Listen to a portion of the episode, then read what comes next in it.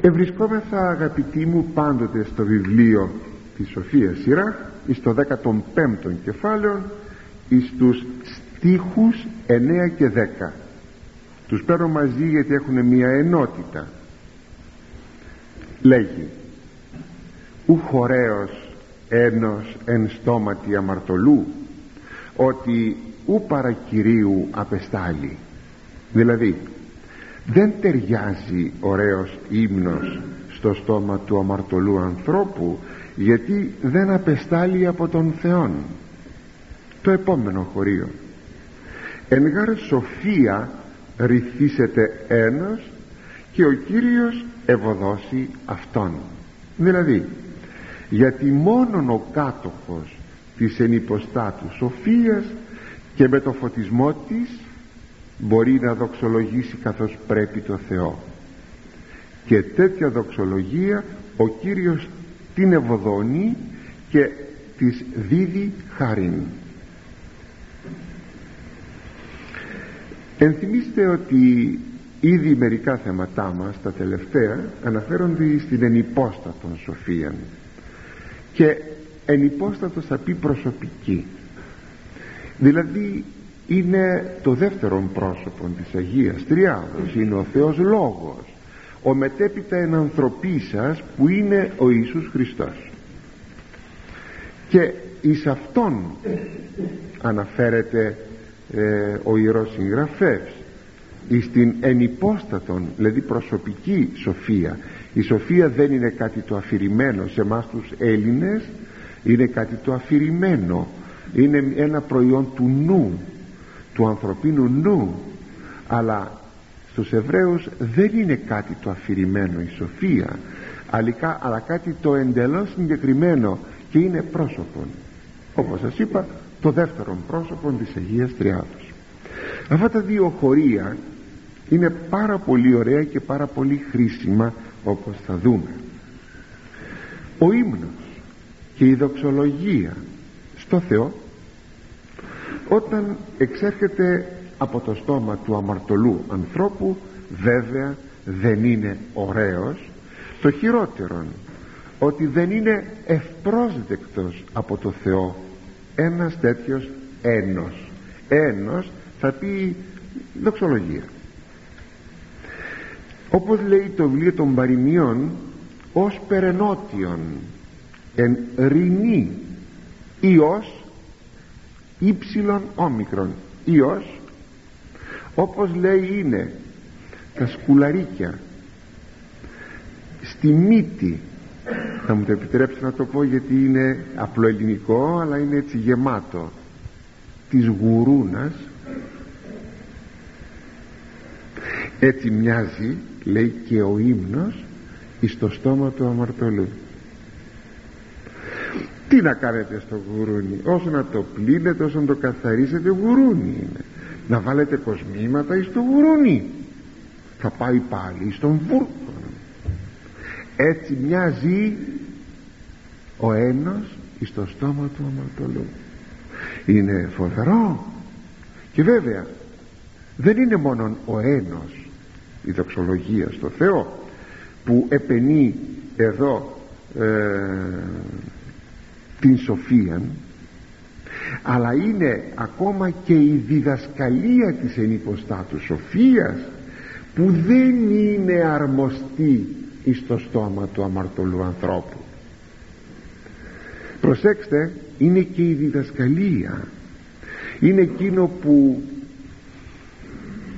λέγει το, ο ψαλμοδός στον 401 ψαλμό. Να σας το διαβάσω τι λέγει το δε αμαρτωλό είπεν ο Θεός να τι σύ εκδιηγεί τα δικαιώματά μου και αναλαμβάνεις την διαθήκη μου διαστόματό σου ποιος είσαι εσύ που αναλαμβάνεις λέγει τα λόγια τα δικά μου τη δική μου διαθήκη να τη βάλεις στο στόμα σου εσύ ο αμαρτωλός και να αρχίσεις να κάνεις ανάλυση στους άλλους σι δε μίση σας παιδείαν σι αιτιολογεί. Σι έχεις μισήσει την παιδεία προσέξτε το παιδεία θα το βάζουμε με πι κεφαλαίων γιατί είναι η λέξη παιδεία ένα άλλο όνομα της ενυποστάτους σοφίας δηλαδή του Ιησού Χριστού. Θυμηθείτε εκεί στον δεύτερο ψαλμόν που λέγει δράξαστε παιδείας. Αρπάξτε την παιδεία. Μη ποτοργιστεί Κύριος. Και αυτό το δράτο με της ευκαιρίας να αποκτήσω την παιδεία ή αρπάζω την αρπάζω έτσι. Ξέρετε δράξ από, το, από τη φούχτα χουφτιάζω. Να χουφτιάσει κανείς να αρπάξει τη σοφία. Κατά το η Βασιλεία του Θεού βιάζεται κατά αρπακτικών τρόπων. Και αυτή η παιδεία δεν είναι παρά πάλι ο Ιησούς Χριστός.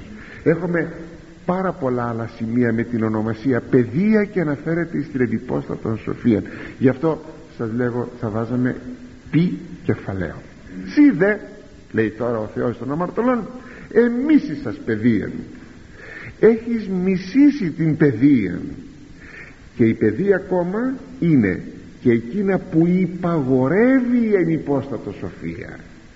Είναι οι εντολές της. Είναι ο νόμος της.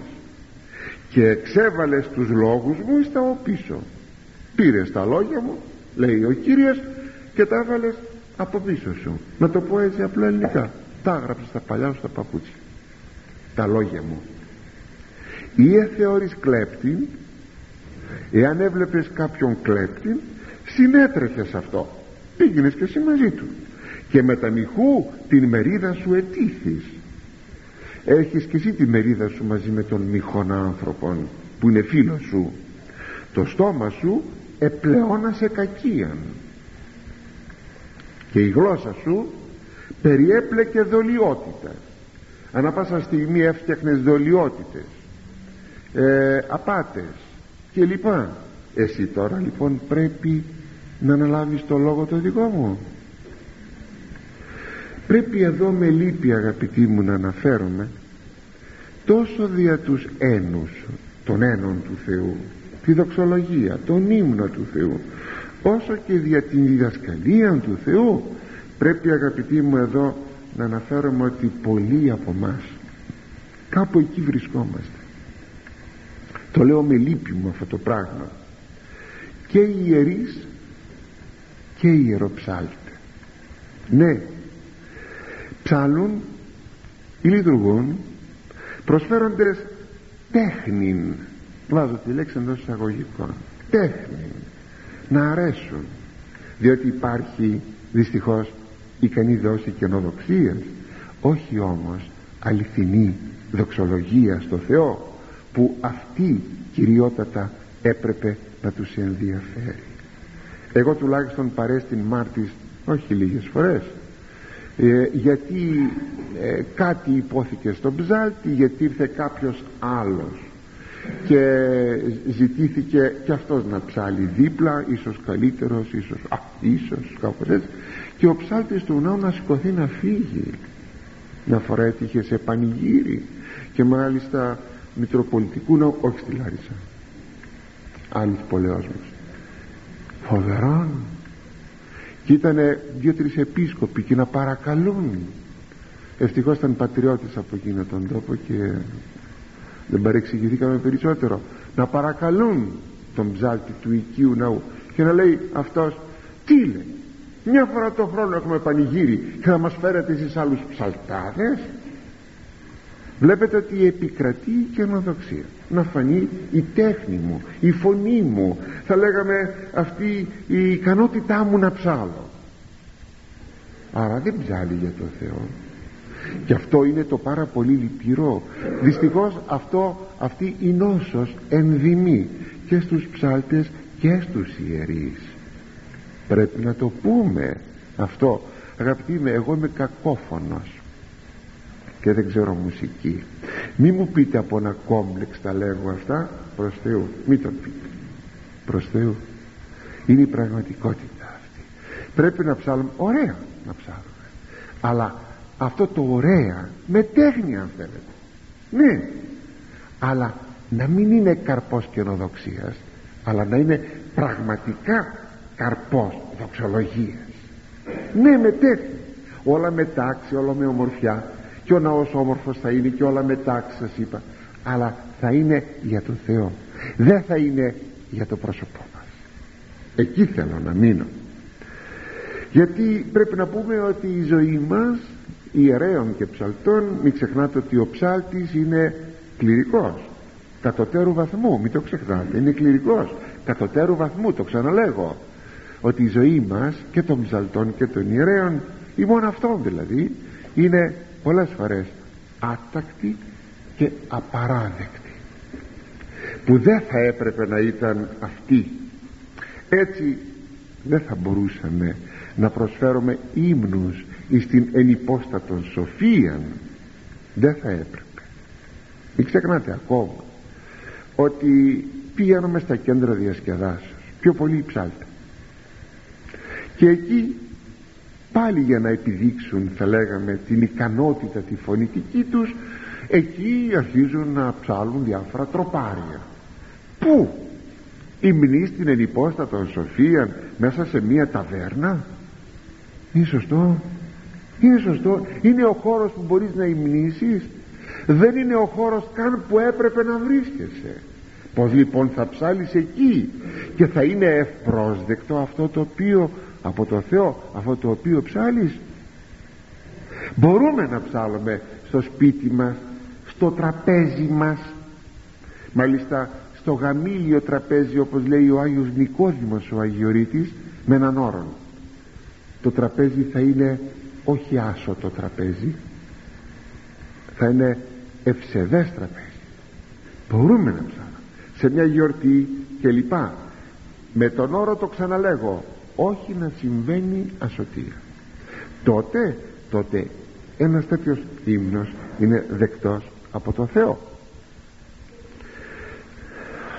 Ούτε ακόμη μπορούμε να ανακατεύουμε να μην θυμηθούμε τώρα τον Άγιο για να θυμηθούμε καλύτερα τον Άγιο Ιάκωβο τον αδελφό Θεό που λέει από μια πηγή δεν τρέχει γλυκό και αρμυρό νερό δεν μπορούμε να ανακατεύουμε τους ένους του Θεού με τα κοσμικά τραγούδια. Δεν είναι δυνατόν. Γι' αυτό αγαπητοί μου ας το προσέξουμε το σημείο αυτό. Είσαι ψάλτης πρόσεξε είσαι ιερεύς πρόσεξε μη λες κοσμικά τραγούδια. Μη λες. Εδώ τώρα θα πω κάτι που ξέρω θα με κακίσετε. Ε, εγώ θα μιλήσω πρώτα σαν Ορθόδοξος Χριστιανός και ύστερα θα μιλήσω σαν Έλληνας μπορεί βέβαια ένα πατριωτικό τραγούδι ένα δημοτικό τραγούδι να μας συγκινήσει αν μάλιστα το ακούσουμε και εκτός Ελλάδος. Αναφυσβήτητα εγώ όμως θα σας πω τούτο. Ο αληθινά πνευματικός άνθρωπος αποφεύγει και αυτά τα τραγούδια γιατί δεν του ταιριάζουν στην πνευματικότητά του. Μη με πείτε ότι είμαι υπερβολικός. Πρώτα πρώτα το λέει ο Άγιος Νικόδημος αυτό το πράγμα που κουβαλάνε λέει στους γάμους και ήταν 200 χρόνια πίσω και δεν υπήρχε η ροκ μουσική ή το ταγκό ή το βάλς ή δεν ξέρω τι ήταν τα δημοτικά μας τραγούδια. Φέρνουν λέει και κουβαλάνε τα παιχνίδια εις τους γάμους και εις τα βαφτίσια. Προσέξτε και προσβάλλουν το μυστήριο. Ή τα μυστήρια. Βλέπετε λοιπόν αγαπητοί βλέπετε πως έχουν τα πράγματα ε, ο αληθινά πνευματικός άνθρωπος που, εκείνος που θα ήθελε αληθινή πνευματική ζωή ούτε χορεύει. Μα θα μου πείτε δημοτικό τραγούδι δημοτικός χορός, ελληνικός χορός ούτε χορεύει ούτε τραγουδάει. Αν θέλετε πάρτε το. Εύχομαι να αναπτυχθεί η πνευματικότητά σας και θα με θυμηθείτε. Σας είπα δεν πρωτότυπο το λέγει και ο Άγιος Νικόδημος ο Αγιορείτης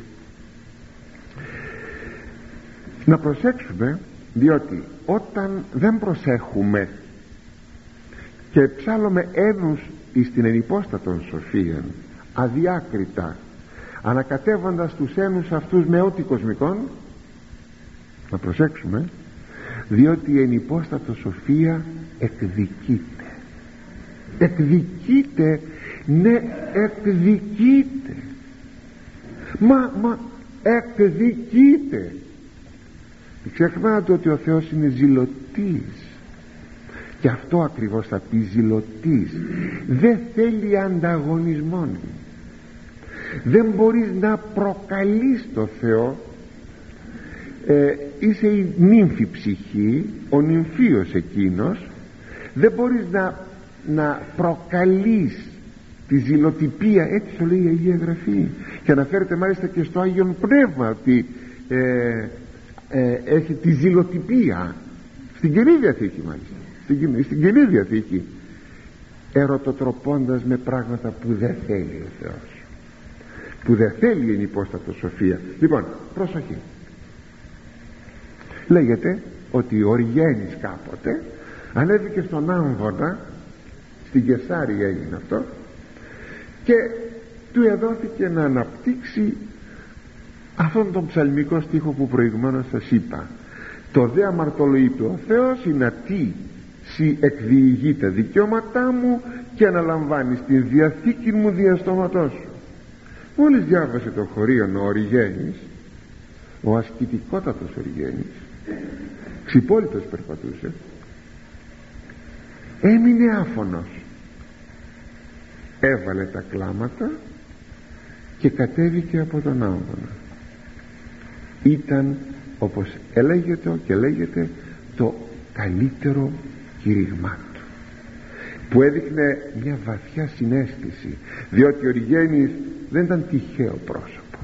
Ούτε η σοφία του ούτε η αρετή του ούτε η ασκητικότητά του. Έβαλε τα κλάματα γιατί είχε βαθιά συνέστηση ότι εγώ ποιος είμαι που τώρα θα αναλύσω το Λόγο του Θεού έπρεπε και εγώ να το έκανα αυτό αλλά δεν έχω φαίνεται πολύ συνέστηση. Ότι ου παρακυρίου απεστάλει λέει το τελευταίο νημιστήχιο του χωρίου. Γιατί λέει δεν απεστάλει αυτός ο ένας από τον Κύριο προσέξτε μοιάζει περίεργο. Σαν να στέλνει ο Κύριος τον έναν τον παίρνεις εσύ και τον αποδίδεις πάλι στον Κύριο το προσέξατε αυτό το σχήμα. Αυτό σημαίνει ότι κάθε αγαθό πράγμα έρχεται από την ενυπόστατα σοφία και ο αγαθός άνθρωπος αποδέχεται εκείνο το οποίο θέλει και το ξαναστέλνει πίσω ως δοξολογία. Το αντελήφθητε; Ε, εξάλλου λέει ο Άγιος Ιάκωβος ο αδελφόθεος πάσα δόση αγαθή και παν δόρημα τέλειον άνωθεν εστί καταβαίνον εκ του πατρός των φώτων παρό παρά το οποίο πατρί ουκένει παραλλαγή ή τροπής από σκίασμα δεν υπάρχει κάτι που να είναι σκιερόν κάτι που να χωλαίνει. Είναι ο πατήρ των φώτων. Ό,τι καλό έρχεται έρχεται από τον Θεό και έρχεται έρχεται εις τον κτιστόν μας κόσμο ως άκτιστη ενέργεια είναι οι γνωστές άκτιστες ενέργειες που έρχονται από την ουσία του Θεού Πατρός. Και Ιού και Αγίου Πνεύματα από την ουσία του Θεού. Οι άκτιστες ενέργειες είναι Θεότης. Και δια των ακτίστων ενεργειών του για έξω και άκτιστος αυτό πει Θεότης επικοινωνεί με τον κτιστό μας κόσμο. Τι σημαίνει αυτό; Γι' αυτό βάζει αυτή τη λεξούλα απεστάλη είναι θεόπνευστος αυτή η λέξη εκεί. Είναι θεόπνευστος. Απεστάλη συνεπώς έφυγε ήρθε. Πρέπει να ξαναγυρίσει πίσω. Και οι φοβούμενοι των Κύριων αποδέχονται αυτήν την άκτιστον ενέργεια αγαθή και αναλόγως ανταποκρίνονται. Έτσι κι άλλοτε σας το έχω πει. Η αγάπη στέλνεται η πίστη στέλνεται δεν μπορώ να πιστέψω αν δεν σταλεί η ενέργεια η άκτιστος της πίστεως σε μένα. Ε, η ελπίδα, η υπομονή, κάθε αρετή στέλνεται θα μου πείτε τότε γιατί δεν έχουν όλοι ελπίδα, πίστη, υπομονή. Γιατί όλοι δεν αποδέχονται. Εάν αποδεχθώ τότε θα αποδώσω. Είναι αδύνατο να αποδώσω πίστη στον Θεό εάν δεν δεχθώ την άκτιστον ενέργεια. Αγάπη το ίδιο και το καθεξής. Συνεπώς εκείνος ο οποίος δεν έχει την αγάπη δεν έχει την πίστη δεν έχει την ελπίδα δεν αποδέχεται αυτήν την άκτιστον ενέργεια. Και όπως ομοίως κάθε καρπός του Αγίου Πνεύματος. Είναι αδύνατο πρέπει να αποδεχθώ. Δηλαδή να είμαι κατάλληλος αποδέκτης να το πω με άλλα λόγια. Και ο ένας συνεπώς και αυτός στέλνεται από το Θεό βάλετε εις το στόμα μου. Ναι ναι άνοιξε το στόμα σου και πλάτινε το στόμα σου είναι ένας ψαλμικός στίχος και εγώ θα το γεμίσω. Με τι; Με τη δική μου διδασκαλία με τη δική μου με το δικό μου ύμνο και ό,τι αφορά σε μένα λέει ο Θεός. Εσύ άνοιξε το στόμα σου δηλαδή να αποδεχθείς. Και εγώ θα σου βάλω μέσα εκεί τον έναν τη διδασκαλία και τότε εσύ θα μιλήσεις βλέπετε ότι δεν έχουμε τίποτα δικό μας. Όλα μας τα δίνει ο Θεός. Εκείνο που έχουμε δικό μας είναι η προαίρεση. Αν θα ανταποκριθώ ή δεν θα ανταποκριθώ. Πάντως ο μαρτωλός από μόνος του ψάλει και η ψαλμοδία η δική του δεν φτάνει. Να, είναι, να φτάσει στο Θεό και να είναι ευάρεστη στο Θεό. Τι πρέπει να γίνει; Λέει ένα τρίτο ημιστήχιο. Ή καλύτερα με συγχωρείτε είναι ο επόμενος στίχος είναι ο δέκατος στίχος είπε δύο χωρία λέγει ε, εν γάρ σοφία ρηθίσετε ένας προσέξτε παρακαλώ τι λέει εδώ. Να το μεταφράσω κατά λέξη. Διότι στην σοφία θα υποθεί ο ένας ρηθίσετε εν σοφία. Αυτή η φράση είναι ταυτόσιμη με εκείνη του Αποστόλου Παύλου που λέγει εν Χριστώ Ιησού τι μεγάλη όρεση. Και σκεφτεί και ο Απόστολος Παύλος κάνει κατάκριση αυτής της εκφράσεως εν Χριστώ Ιησού αυτό το εν η πρόθεση εν εκφράζει το μέσα το εντό που θα πει εν Χριστώ Ιησού θα πει μέσα στον Ιησού Χριστό δηλαδή ο ένας πρέπει να είναι σταλμένος από την ενυπόστατο σοφία με τη δική της τη βοήθεια θα αναπεμφθεί και θα και θα αποτείνεται εις αυτήν. Από εκεί θα φύγει σε μένα θα κάνει ανάκλαση και θα ξαναγυρίσει πίσω στην ιδία την σοφία. Αυτό ξέρετε πως το λέει ο Απόστολος Παύλος στους Κολαφαίους γιατί σας είπα και εν υπόστατος σοφία είναι ο λόγος του Θεού δεύτερο πρόσωπο της Αγίας Τριάδας ο Ιησούς Χριστός μην το ξεχνάτε. Ότι εν αυτό λέγει δηλαδή σε ποιον εις τον Ιησού Χριστόν εκτίσει τα πάντα. Τα πάντα δι' αυτού και εις αυτόν έκτιστε είναι στο πρώτο κεφάλαιο 16 στίχος 16 την προσκολαθέης επιστολή του. Γιατί λέει με αυτόν τα πάντα έχουν χτιστεί δεν υπάρχει τίποτα που να μην χτίστηκε από τον Θεόν Λόγων ε, τα πάντα δι' αυτού όλα από αυτόν αφήνω βάζω προσωπική θα πάω λίγο πιο κάτω τα πάντα δι' αυτού και εις αυτόν για λογαριασμό του. Δηλαδή ό,τι έγινε ό,τι υπάρχει αγαθόν ό,τι υπάρχει καλό το έκανε η σοφία του Θεού και αυτό πρέπει εγώ να το, να το ανταποδώσω.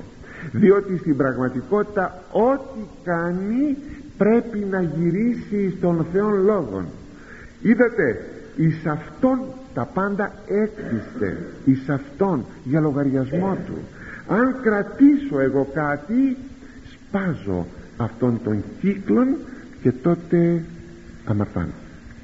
Και αυτό το σπάσιμο του κύκλου και άλλες φορές σας έχω πει ε, έχει ποικίλες και ποικίλες μορφές. Σας έλεγα μου φαίνεται μια κάποια φορά περασμένη ότι αν δεν αποδώσω προσευχή στο φαγητό που τρώγω έσπασα το κύκλο αυτόν. Γιατί ο Θεός μου έδωσε την τροφή τον ευχαριστώ και έτσι ξαναγύρισε πίσω εκείνο το οποίο εκείνος μου έδωσε. Αν όμως κρατήσω το φαγητό το φάγω και δεν πω ευχαριστώ εις τον Θεό τότε ούτε λίγο ούτε πολύ. Με καταδικάζει είπα με εκδικείται ε, ο Θεός Λόγος με καταδικάζει ξέρετε σε τι; Ε, μόνος μου το διάλεξα. Αυτό θα πει με καταδικάζει. Να είμαι ειδωλολάτρης. Γιατί έμεινα στο φαγητό. Δεν γύρισα πίσω να πω το ευχαριστώ να αποτείνω την δοξολογία. Έτσι βλέπετε αυτοί οι λόγοι που λέει εδώ ο Απόστολος Παύλος είναι λόγοι θεολογικότατοι.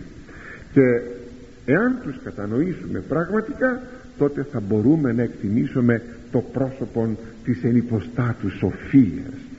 Ξαναλέγω δεν πειράζει αν το ακούτε πάλι λέγοντας του Λόγου του Θεού του Κυρίου μας Ιησού Χριστού και πηγαίνουμε στον επόμενο στίχο τον ενδέκατο. Μη είπεις ότι διακύριον απέστην άγαρε μίσησεν ου ποιήσεις δηλαδή μη πεις ενδόμηχά σου ότι εάν εγώ απομακρύνθηκα από την ενυπόστατον σοφίαν εξαιτίας του έγινε εξαιτίας του Θεού διότι όσα αυτό σε μίσησε μη το λες αυτό διότι όσα αυτό σε μίσησε δεν πρέπει ποτέ να τα κάνεις. Μη δηλαδή αποδίδεις ενοχή στο Θεό διότι εκείνος μισεί. Ε, μοιάζει λίγο λίγο παράξενο το χωρίο αυτό θα δείτε όμως δεν είναι καθόλου παράξενο και ότι ε, μάλιστα ανήκει και στην ε, καθημερινότητα το χωρίο αυτό ένα χωρίο που περιέχει έναν ανθρώπινο ισχυρισμό. Ε, αυτόν που ακριβώς συναντούμε καθημερινά όπως προηγουμένως σας είπα ότι αποδίδουμε στο Θεό και το καλό και το κακό. Μάλιστα με περισσότερα σαφήνεια θα μας μιλήσει ο επόμενος στίχος που θα δούμε. Ε, ακόμη αν απομακρυνθήκαμε από τον Χριστό και δεν είναι λίγοι εκείνοι οι οποίοι απομακρύνονται δηλαδή από την ενυπόστατον σοφίαν. Αυτό λένε ότι οφείλεται εις το Θεό. Πως οφείλεται; Ακούστε τι λένε. Γιατί έτσι λέγει ο Θεός με κατασκεύασε. Ακούτε; Ότι ο νους μου δεν χωράει το μυστήριο Φερρυπίν της Αγίας Τριάδος. Εγώ τι φταίω; Ακόμη λένε γιατί η μοίρα μου το έχει έτσι γραμμένο μα δεν έρχεται να τιμήσεις. Μα εγώ δεν μπορώ αυτά. Έτσι είμαι φτιαγμένο η φτιαξιά μου. Είναι γραμμένο έτσι για μένα. Το ζώδιό μου. Δεν κοιτάζουν σήμερα οι άνθρωποι τα ζώδια τους αγαπητοί μου. Δεν υπάρχει έντυπο περιοδικό ή εφημερίδα που να μην έχει στείλει καθημερινά. Όποτε βγαίνει δηλαδή ένα έντυπο να έχει συμβουλές ε, ζωδιακές πώς να τις πω αστρολογικές. Δεν υπάρχει είναι ένα κατάντημα. Όπως ακόμη να το πω και λιγάκι πιο καλύτερο ότι είναι οι άνθρωποι που πιστεύουν σε έναν δετερμινισμό δηλαδή σε συγκεκριμένο αποτέλεσμα έχουμε συγκεκριμένο αίτιο. Και αυτό είναι έξω από την προαίρεσή μου και τη θέλησή μου. Αν κάνω αυτό είναι γιατί έτσι γίνεται η γάτα μα μυρίσει τα ψάρια δεν είναι να της πούμε να μην τα φάει τα ψάρια. Πηδάει στο τραπέζι και αρπάζει τα ψάρια. Δεν έχει η γάτα παρά έναν, έναν δετερμινισμό. Για να μην πω ότι ε, ε, παρατηρούμε καμιά φορά στα ζώα που τα εκπαιδεύουμε έναν ε, το αντίθετο indeterminismo δηλαδή ε, όχι ε, αυτή τη συνέπεια ενός αποτελέσματος ε, από, μια, από ένα συγκεκριμένο αίτιο. Ένα παιδευμένο γατί ένα παιδευμένο σκυλί δεν θα φάει εκείνο που δεν πρέπει να φάει που επιτέλους δεν έχει ελευθερία προαιρέσεις δεν έχει προαιρέσεις, δεν έχει ελευθερία βουλήσεως στο ζώο. Πόσο περισσότερο ο άνθρωπος. Αγαπητοί μου δεν υπάρχει ο δετερμινισμός δεν υπάρχει αυτό που σας είπα αλλά υπάρχει η ελευθερία. Ύστερα αν εγώ πω μέχρι μαρτυρίου τι να πω εγώ.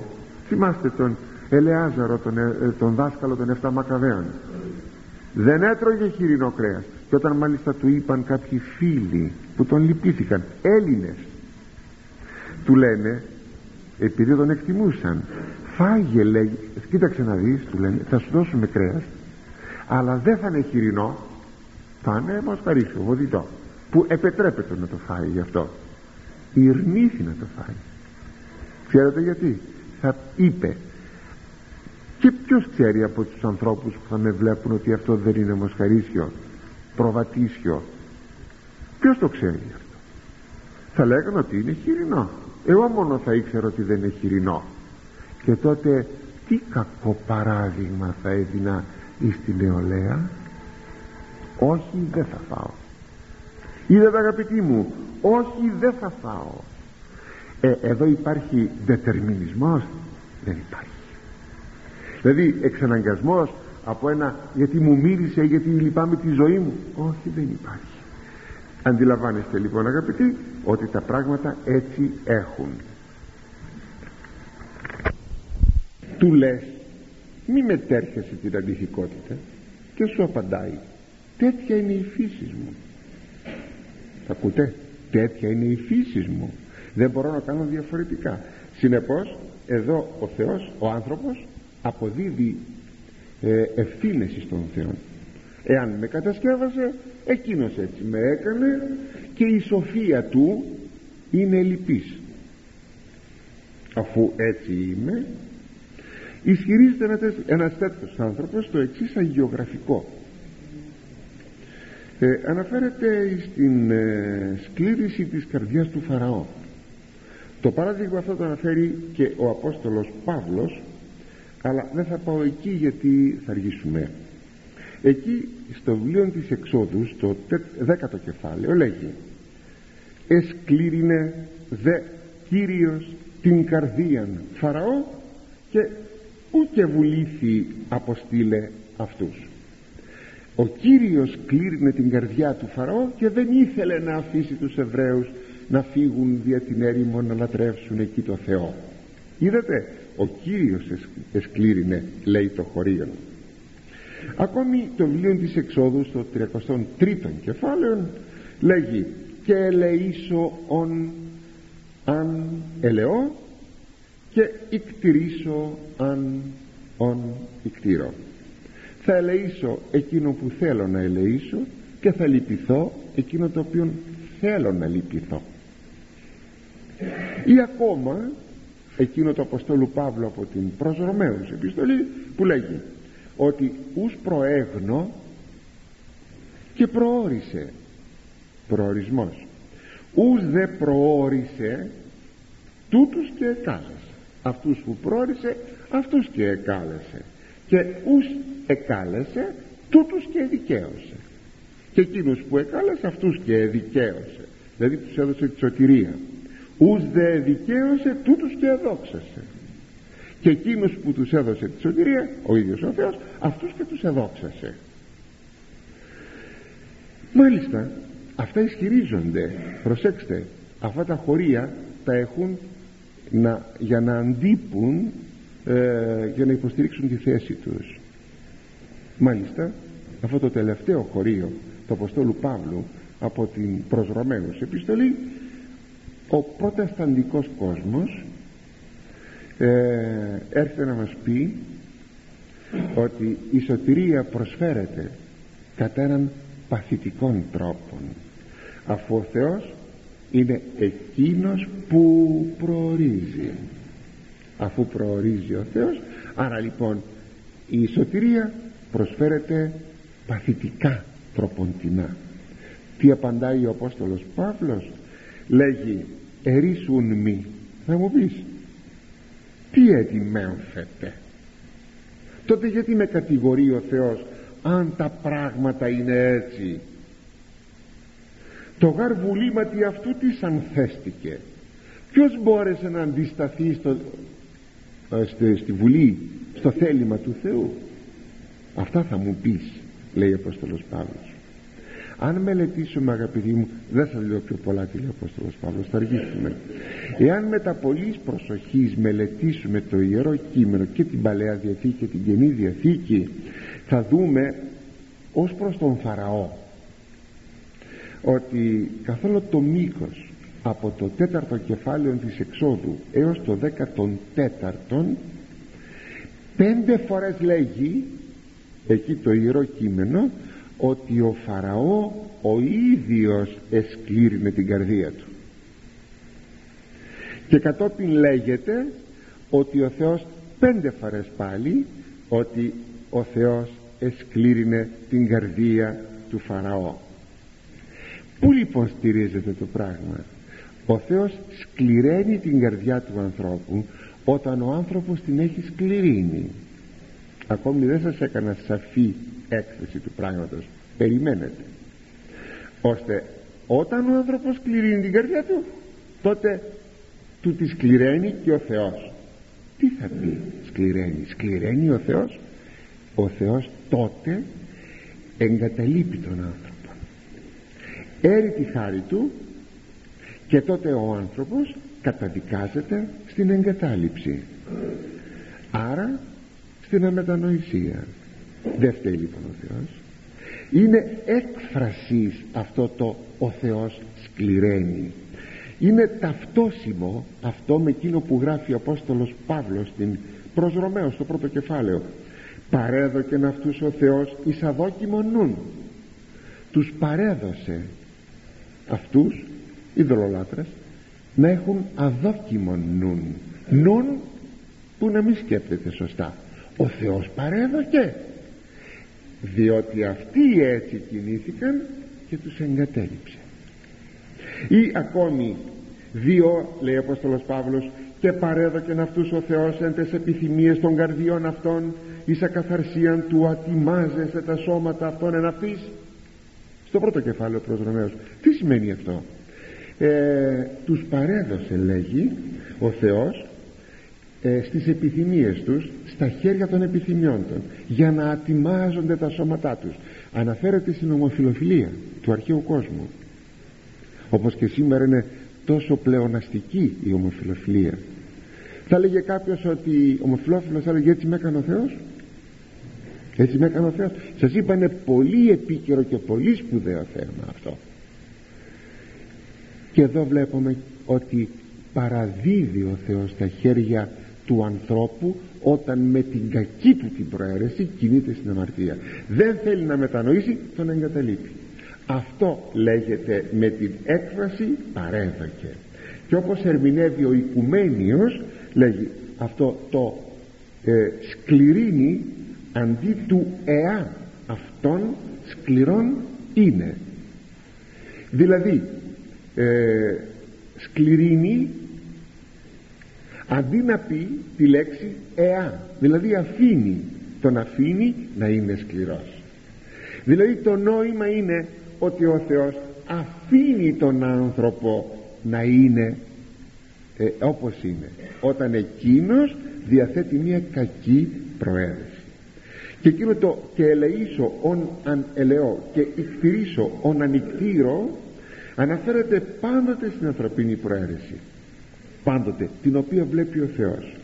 Το τρίτο εδάφιο που λέει ους δε προόρισε τούτους και δικαίωσε και τα λοιπά.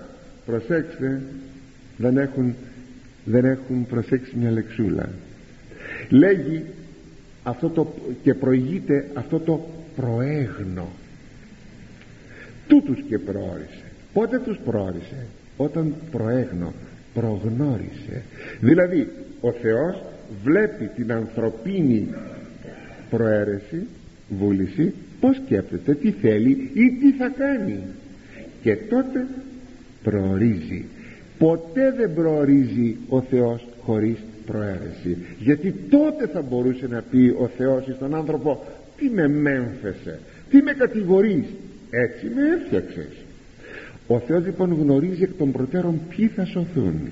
Και μάλιστα καθόλου το μήκος της ιστορίας όσοι άνθρωποι κι αν έρθουν στον πλανήτη μας επάνω μέχρι την τελευταία στιγμή της Δευτέρας του Χριστού παρουσίας ο Θεός ξέρει ποιοι είναι εκείνοι που θα σωθούν. Γιατί, γιατί βλέπει μπροστά του είναι έξω από το χρόνο και εκείνους που θα έρθουν και τι προαίρεση έχουν πριν γεννηθούν.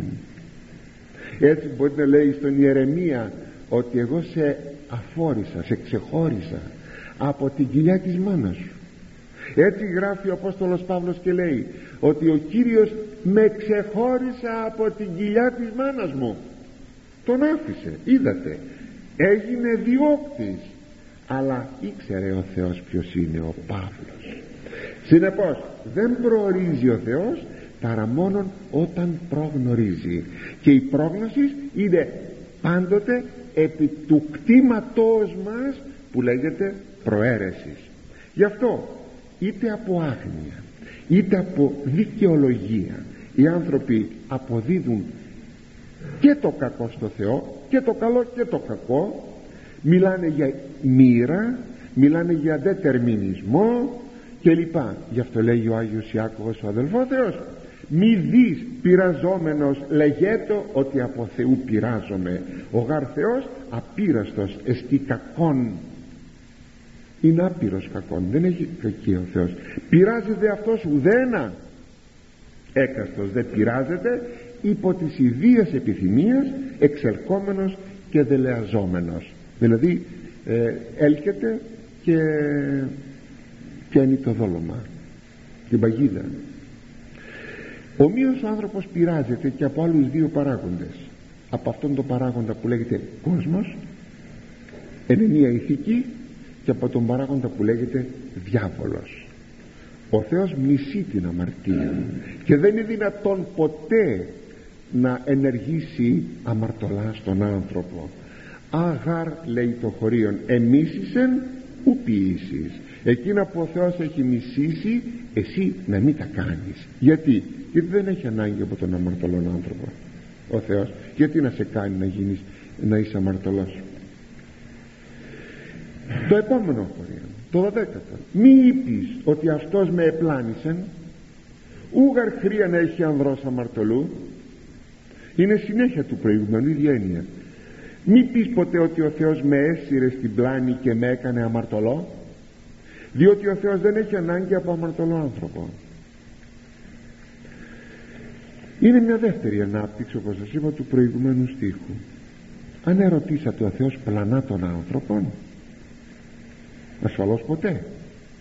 Γιατί δεν έχει ανάγκη του αμαρτωλού ανθρώπου. Να τον πλανήσει, να τον πετύχει, να τον κερδίσει δεν έχει ανάγκη από τον αμαρτωλό άνθρωπο.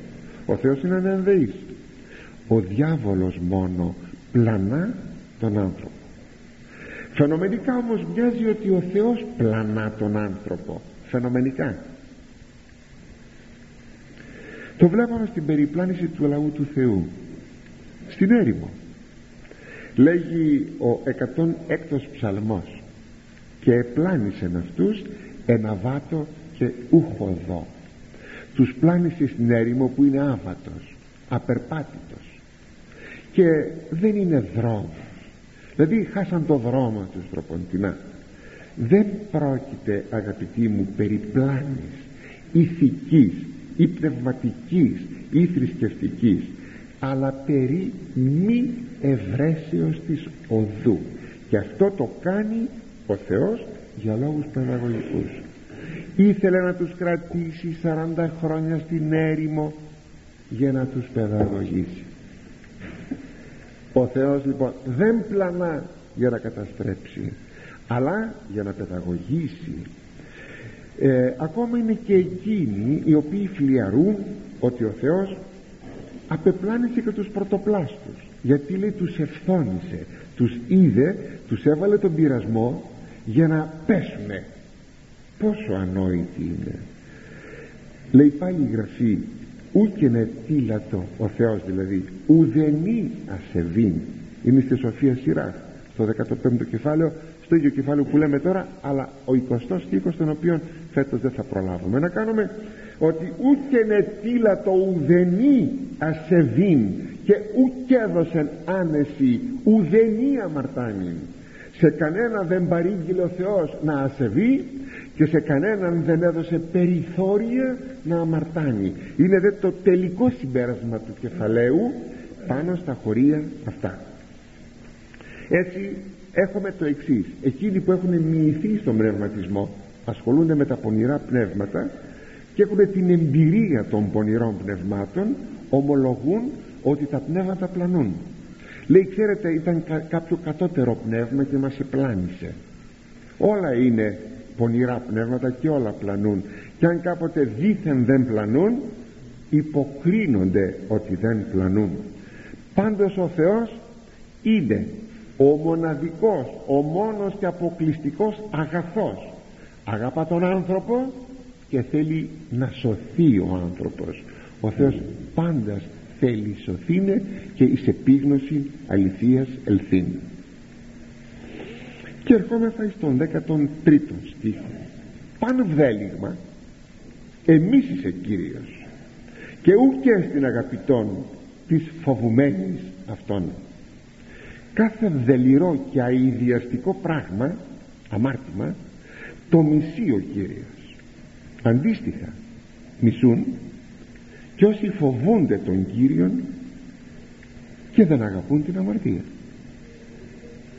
είναι ένα συμπέρασμα των δύο προηγουμένων στίχων. Και αυτό που προηγουμένως σας διάβασα είναι ε, το τελικό συμπέρασμα του κεφαλαίου. Δηλαδή έρχεται να δώσει απάντηση στην εσφαλμένη αντίληψη των ανθρώπων ότι μπορεί κανείς να συναντήσει το Θεό στο Θεό την πηγή του καλού και την πηγή του κακού ύστερα μην ξεχνάτε ότι αυτή η διαρχία υπήρχε διάχυτη και δυστυχώς και στην εποχή μας υπάρχει. Και είτε θα βάλουν ένα Θεό με δύο πηγές είτε θα βάλουν δύο Θεούς. Το Θεό του αγαθού και το Θεό του κακού. Αυτό που δέχεται εδέχεται και δέχεται μέχρι σήμερα ο γνωστικισμός ο Θεός αγαπητοί μου δεν πλανά τον άνθρωπο ούτε από φθόνο ούτε από μίσος. Ο Κύριος είναι η μοναδική πηγή του αγαθού. Δεν υπάρχει σκιάς από ε, ε, ε, τροπή σκιάς όπως λέει ο Άγιος Ιάκωβος ο Δελβόδιος η ουσία του Θεού είναι αγαθή. Το κακό είναι μη ον όπως λέγει ε, ο Άγιος Διάδοχος Φωτικής. Είναι το αγαθόν είναι ον. Το κακό είναι μείον δηλαδή το κακό δεν υπάρχει. Ως ουσία δεν υπάρχει. Και ο διάβολος δεν είναι στην ουσία του κακός. Ο Θεός τον έκανε αγαθόν. Τον έκανε μάλλον αδιάφορον. Μπορούσε να γίνει καλός ή κακός. Η ουσία του Θεού είναι αγαθή. Συνεπώς το αγαθόν είναι όν όμικρον ψηλή οξία είναι αυτό το αγαθόν ουδέτερο έτσι. Αυτό που είναι αυτό που υπάρχει το κακό είναι μη όν όπως λέει ο Άγιος, ο Άγιος Διάδοχος φύση αγαθός μόνος ο Θεός. Το κακόν ούτε εν φύση εστίν δεν υπάρχει σε φύση ούτε μην φύση της εστί κακός ούτε εκ φύσεως κανείς είναι κακός ούτε εκ φύσεως. Μη λέει κανένας η φύση μου είναι αυτή έτσι γεννήθηκα. Κακόν γαρτί ο Θεός ούτε ποίησε ο Θεός δεν έκανε τίποτε το κακόν. Ο άνθρωπος φτάνει να μην είναι ακόμη εκπληκτικό αυτό ε; θα σας πω. Ταυτόχρονα κατοικητήριο και του Θεού και του διαβόλου. Το φαντάζεστε; Ή κατοικητήριο του διαβόλου θα είναι κατοικητήριο του Θεού. Ταυτόχρονα δεν μπορεί να είναι. Αυτό που είπε ο Κύριος ότι δεν μπορείτε να δουλέψετε σε δυο αφεντικά δεν, δεν, δεν είναι δυνατόν να το, να το αντέξει κανείς αυτό το πράγμα ακούστε πως το λέει αυτό ο Αγίος Διάδοχος Φωτικής. Ο Θεός μάλιστα φαίνεται μη είναι κοινών τι κατοικητήριον των νουν θεούτε και διαβόλου φαίνεται λέγει γιατί έχει γραφεί κι άλλα πιο πάνω δεν μπορεί να είναι κοινών κατοικητήριων ταυτόχρονα και του Θεού ο νους του και η καρδιά του και του Θεού και του διαβόλου ο Θεός αποστρέφεται το κακό ο ίδιος μας αγαπά. Το ίδιο κάνουν και εκείνοι που αγαπούν το Θεό. Μισούν το κακό μισούν την αμαρτία. Και προπαντός εκείνοι που αγαπούν την ενυπόστατον σοφία. Αγαπητοί μου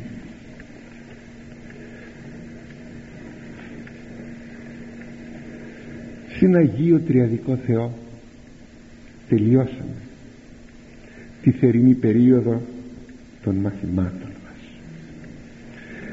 Λέγω και πολλές φορές το έχω πει και το ξέρετε από τη Λάρισα όχι ομιλίες, μαθήματα. Διότι μαθητεύομαι παρά τους πόδας της ενυποστάτου σοφίας.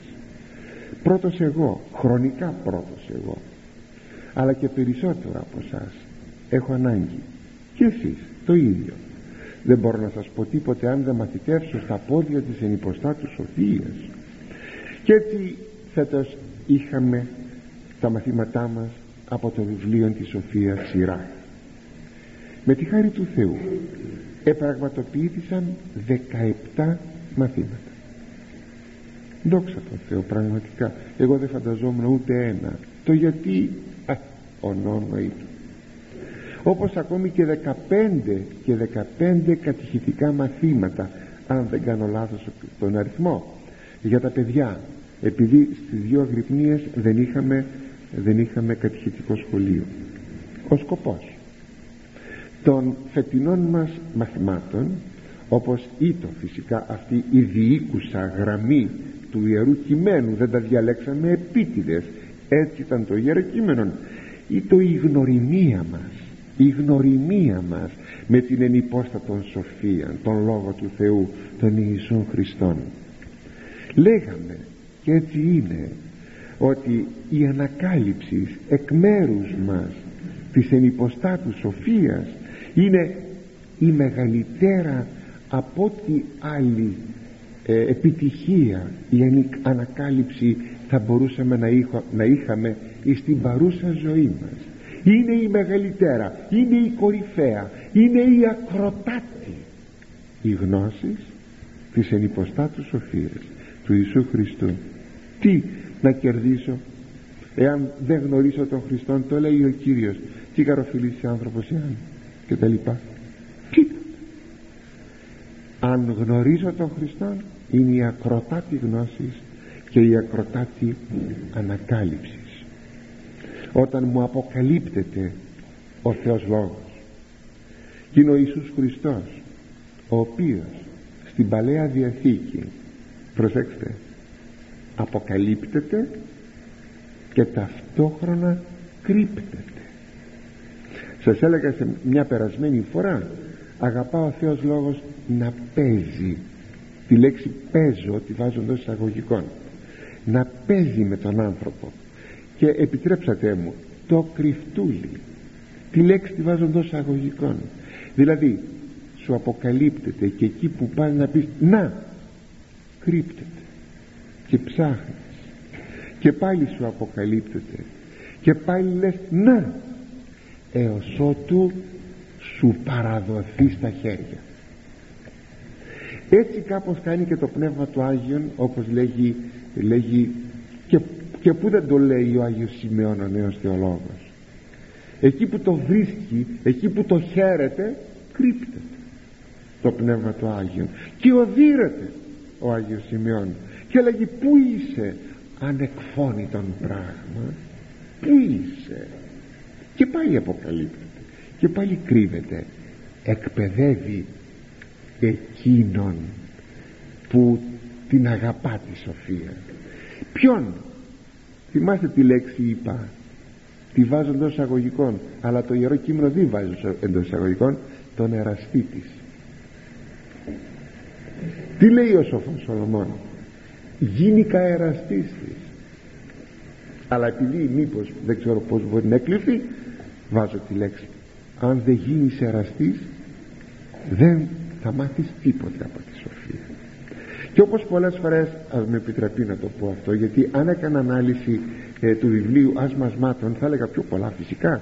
Και χίλια μύρια προφυλάγματα λαβαίνει ο Άγιος Γρηγόριος Ονήσης όταν αναλύει το βιβλίο ε, ασμασμάτων πάντως ευχηθείτε κάποτε να το κάνουμε αυτό αλλά θέλει ορίμους μόνο.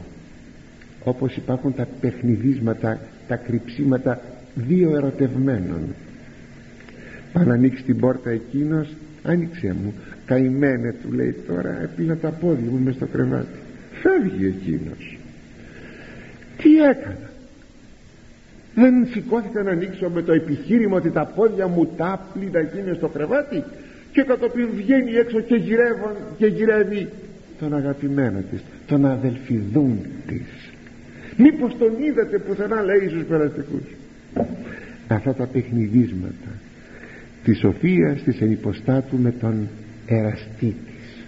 Είναι ωραιότατα. Μην πηγαίνει το μυαλό σας σε αρχικά πράγματα γιατί αν πηγαίνει σε αρχικά θα αμαρτήσετε. Έτσι γίνεται και είναι εκπληκτικό. Αγαπητοί μου ο Χριστός είναι ο δημιουργός μας. Η ενυπόστατο σοφία. Αλλά είναι και το νόημα της υπαρξεώς μας. Γιατί εκείνος μας έκτισε για τον εαυτό του. Και αυτό αποτελεί την μεγίστη μακαριότητα για τον άνθρωπο. Εμείς αφού τον γνωρίσαμε πρέπει να τον αγαπήσουμε πιο πάνω από κάθε άλλη αγάπη που υπάρχει στον κόσμο αυτόν. Πρέπει να τηρήσουμε τις εντολές του στην εποχή μας που γλιστράμε στην λεγόμενη νέα εποχή. Τις δύο λέξεις βάζω εντός αγωγικών. Που κυβερνά άλλη φορά θα τα πούμε στη Λάρισα αυτά. Που κυβερνά ο εωσφόρος ο διάβολος και θα φέρει εις πέρα σε αυτήν την, την νέα εποχή ο Αντίχριστος όταν έλθει η πίστη και η αγάπη στον Ιησού Χριστόν είναι ο καλύτερος και ασφαλέστερος τρόπος να μείνουμε κοντά στο Χριστό. Και τούτο για να μην πλανηθούμε και να μην γλιστρήσουμε. Αυτό εξάλλου έχει σαν μεγίστη ανάγκη ο σύγχρονος χριστιανικός κόσμος. Αυτό. Αλλά δυστυχώς έχει εκοσμικευθεί ο σύγχρονος χριστιανικός μας κόσμος και ολοταχώς διολυσθένει στον κόσμο του εωσφόρου του διαβόλου. Θα ήθελα ακόμη να σας επενέσω όπως σας επενώ και κάθε ε, φορά που τελειώναμε στη Λάρισα όταν ο αριθμός είναι αμύωτος των ακροατών. Ότι είσαστε τακτικοί ακροατέ του Λόγου του Θεού με πολύ ενδιαφέρον. Θα ήθελα να σας επενέσω.